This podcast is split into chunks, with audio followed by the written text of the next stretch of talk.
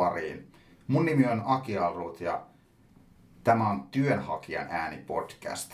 Eli mä oon tehnyt tosi pitkää, useita vuosia podcasteja, joihin mä oon kutsunut vieraaksi rekrytoijia ja rekrytoivia esimiehiä, mutta tällä kertaa mä haluan antaa äänen työnhakijoille, jotta sitten me rekrytoijat, rekrytoinnin ammattilaisetkin pystyttäisiin tekemään viisaampia päätöksiä ja mahdollisesti työnhakijatkin myös inspiroituisivat näistä esimerkkeistä ja saisivat paitsi vinkkejä, niin myöskin uskoa siihen omaan työnhakuun.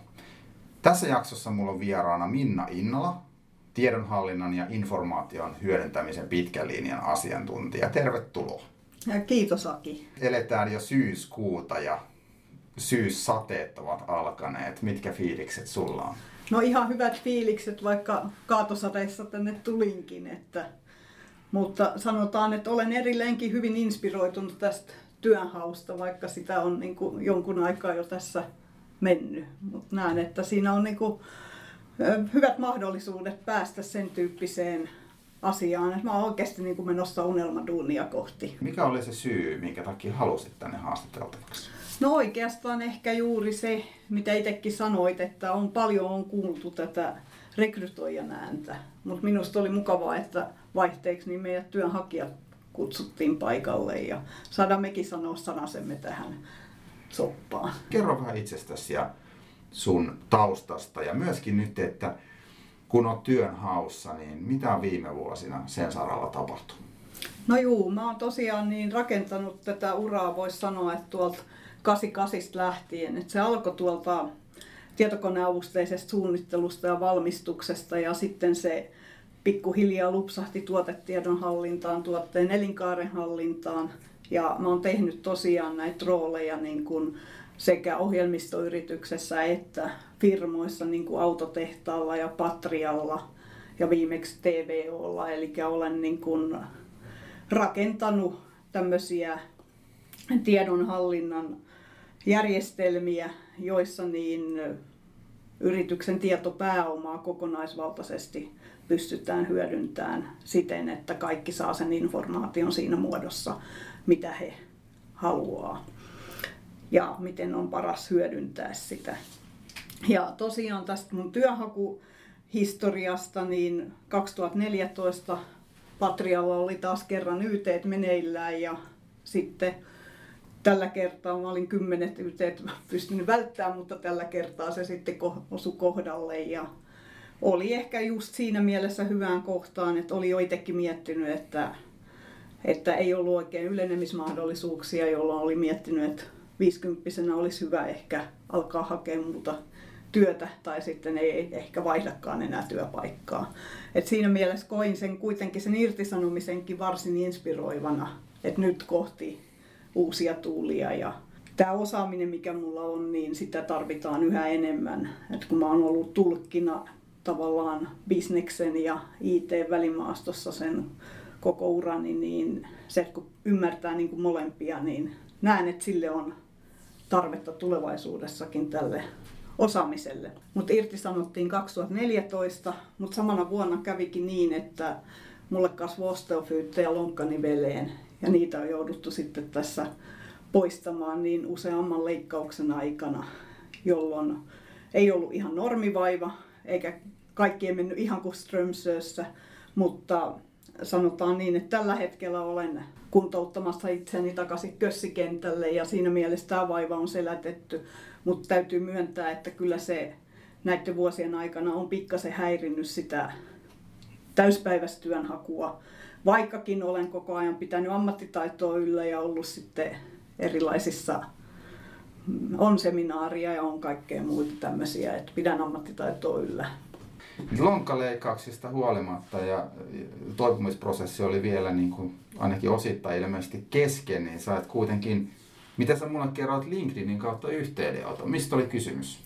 Joo, eli Headhunter iski. Se oli nähnyt mun profiilin LinkedInissä ja TVOlla tarvittiin Olkiluoto kolmoseen konfiguraatiohallinnan asiantuntijaa.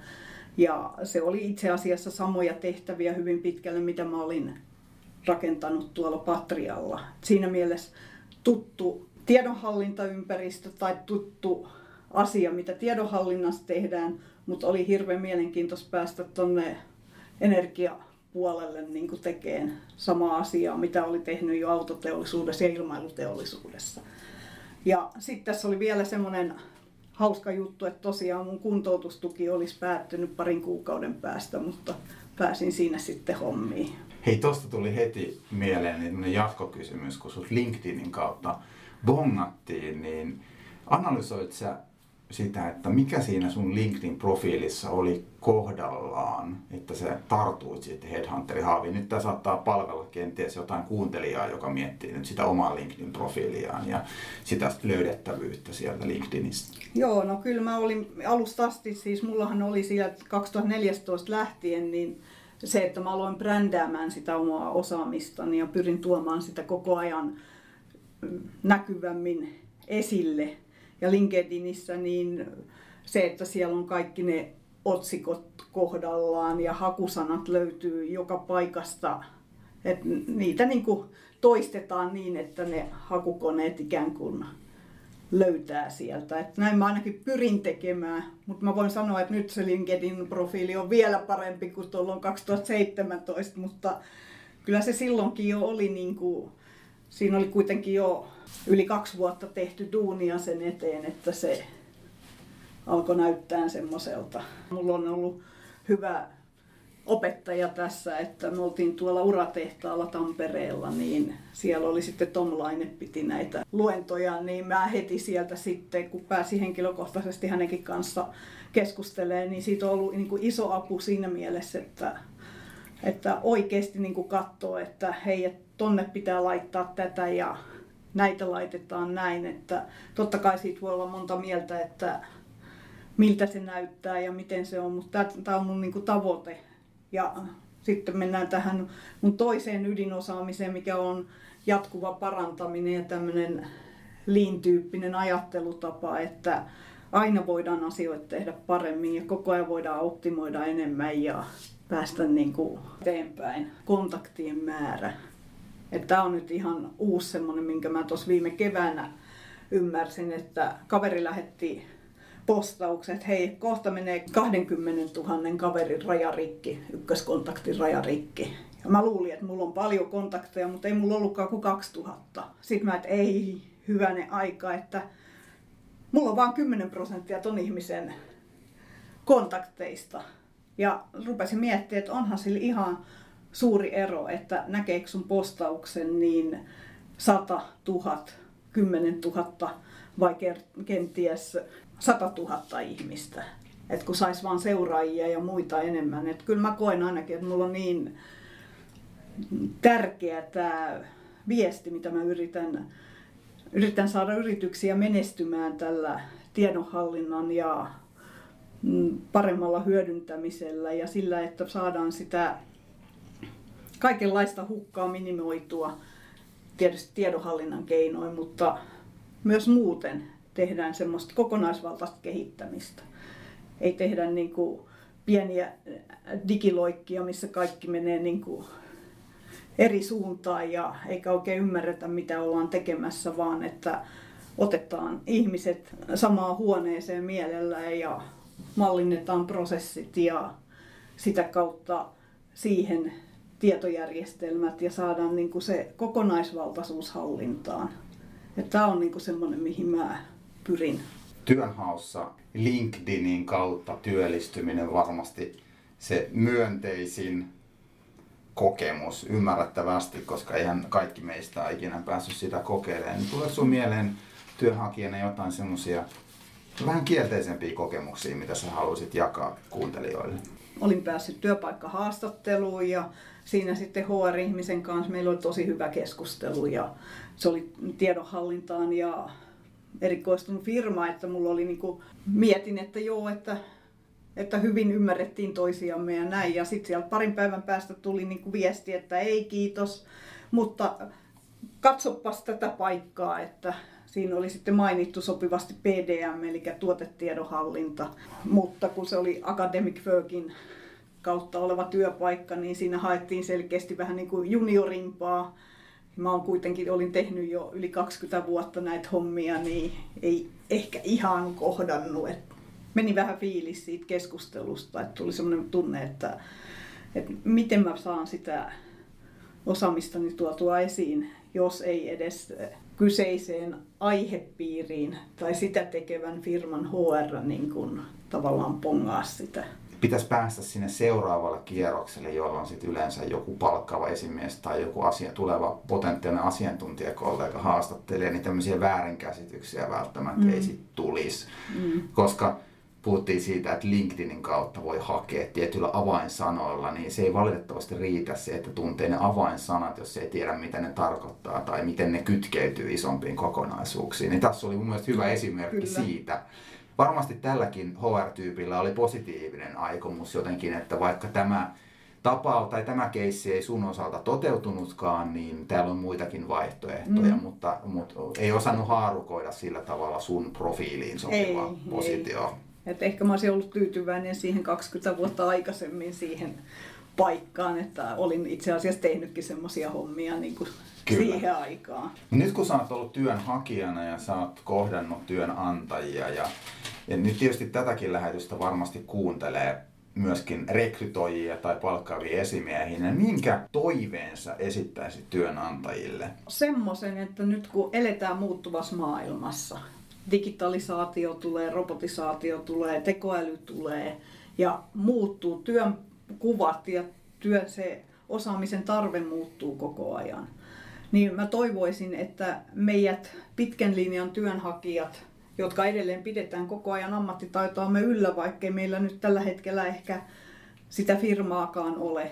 Mäkin esimerkiksi olen Kätkämyhdistyksen puheenjohtaja, joka on yksi Suomen johtava yhdistys, niin tiedonhallinnan saralla myös, niin se, että suhtautuisi avoimesti siihen, että miten rekrytoitava ihminen, varsinkin jos puhutaan meistä konkareista, niin mitä lisäarvoa se oikeasti tuo firmalle, ettei tavallaan profiloida liian alas niitä vaatimuksia tai haeta junioria silloin, kun oikeasti siitä seniorista olisi niin kuin hyötyä. Kysyisi, että jos siellä hakemuksessa lukee, että voidaanko jutella, että miten, miten voin hyödyntää teitä tai miten saadaan teidän firma tuottamaan, niin ollaan sen verran uteliaita, että hei, että tus kertoo nyt, että mitä niin. sä Ehkä siinä itsekin opittaa siinä niiden niin. keskustelujen aikana. Et mä oon ainakin käynyt monia hyviä työpaikkakeskusteluja, haastatteluja puhelimessa tai henkilökohtaisesti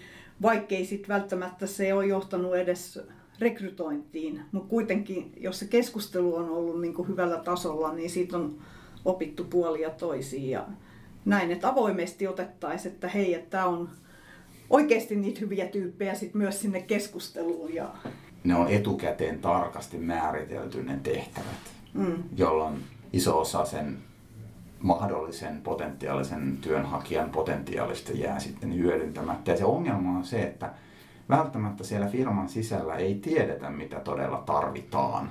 Ja just nämä keskustelut, mitkä sä nostit esiin, ne voivat ehkä sitten avata niitä silmiä. Että hetkinen, että nyt me tarvitaankin henkilö, joka voi vähän kokonaisvaltaisemmin katsoa mm. tätä, eikä osaa optimoida jotain yhden pienemmän osa-alueen tekemistä. Joo, just niin. näin. Mikä mä oon nimenomaan tot, niin kuin, törmännyt aika usein siihen, että, että haetaan esimerkiksi jonkun ohjelmiston ylläpitäjää. Sitten siellä on ERP-ylläpitäjä ja PDM-ylläpitäjä ja, ja CRM-ylläpitäjä, mutta kukaan ei katso sitä kokonaisuutta yrityksen tietopääoman kannalta.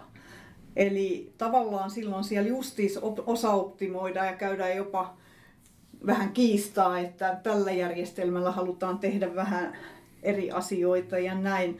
Vaikka kuitenkin se kaikki on tuotteen elinkaaren hallintaa ja mä ajattelen, että tuote esimerkiksi, niin se, mä koen sen hyvin laajasti. Tuote voi olla se fyysinen kikkare, mutta sitten nykyisin siihen liittyy yleensä softaa, palvelua, muuta. Eli mun nähdäkseni sulla ei voi olla firmaa, jos ei ole, sillä ole tuotetta. Sanoitkin vähän vinkkejä LinkedInin kautta työllistymiseen, mikä on tosi hyvä, koska mä uskon, että moni tämänkin podcastin kuuntelija on siellä LinkedInissä ja miettii, että no miten minäkin voisin tulla headhuntatuksi.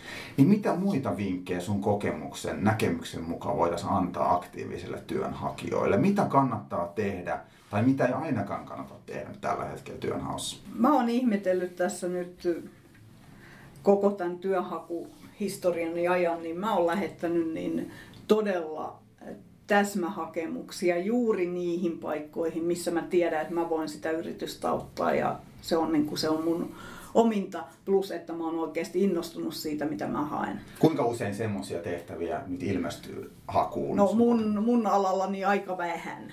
Tavallaan sitten se, mitä mä nyt niin kun keskustelen ihmisten kanssa ja yritän olla näkyvä ja että se on niin kuin se, että niitä on valitettava vähän, mutta jos mennään tähän neuvoon tavallaan, niin se, että lakattaisi spämmäämästä HRia ja firmoja tukkoon semmoisilla puolivillasilla hakemuksilla, koska se, se haittaa tavallaan niin kuin meidän täsmähakemuksen tekijöiden mahdollisuuksia, kun jos ajatellaan, että sulle tulee sinne hakuun vaikka 100 tai 200 semmoista, että no voishan nämä nyt tehdä, mutta nämä ei ole kuitenkaan nyt. Siellä on kuitenkin siellä on se viisi, jotka niin kuin ihan oikeasti on siihen parhaita ja osaa ja pystyy niin kuin ne vaatimukset täyttämään. Niin se, että jos sinne niin kuin vaan hakemuksen vuoksi lähetetään hirveän määrä näitä hakemuksia, niin me spämmätään niin kuin tavallaan ne kanavat tukkoon,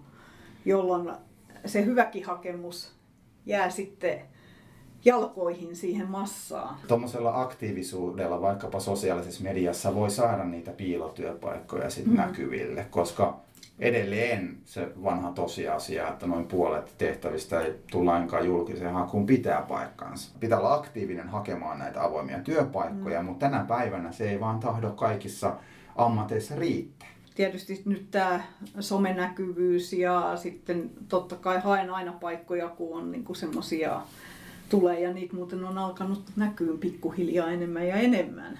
Että, mutta sanotaan, että jos ollaan edelleen tuossa, että minkä tyyppisiä neuvoja muuta, niin se toinen, miten me työnhakijat voitaisiin auttaa toisiamme, palataan jälleen LinkedIniin, niin on se, että me mietit, pitää muistaa, että LinkedInhän on maailmanlaajuinen verkosto.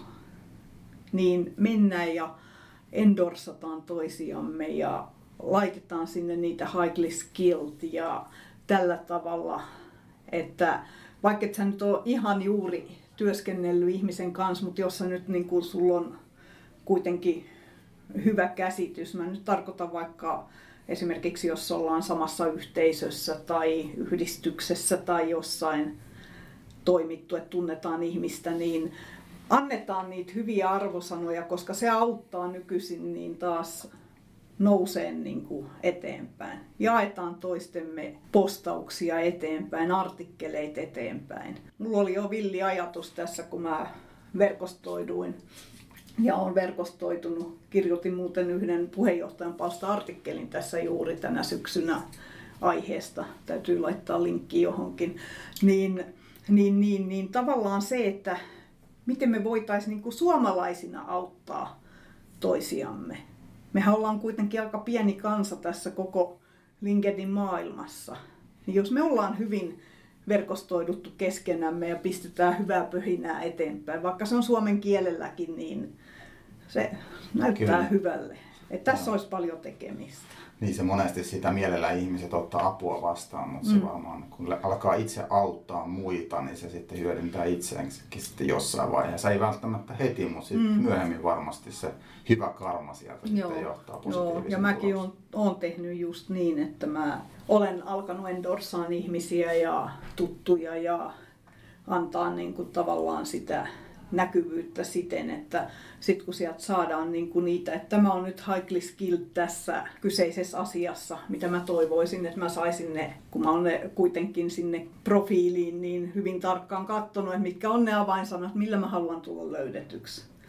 Niin, niin tämmöiset, niin kun ne pystytään auttamaan paljon toisiamme tässä. Nyt millä saisi sen inspiraation niin juttuun. Et kun mä ainakin, mulla on semmoinen niin flow mennä sitä unelmaduunia kohti. Ja kyllä mä alkaa olemaan semmoinen kutina, että kyllä se niin kuin lähenee koko ajan. Mikä se muuten on sun unelmaduuni?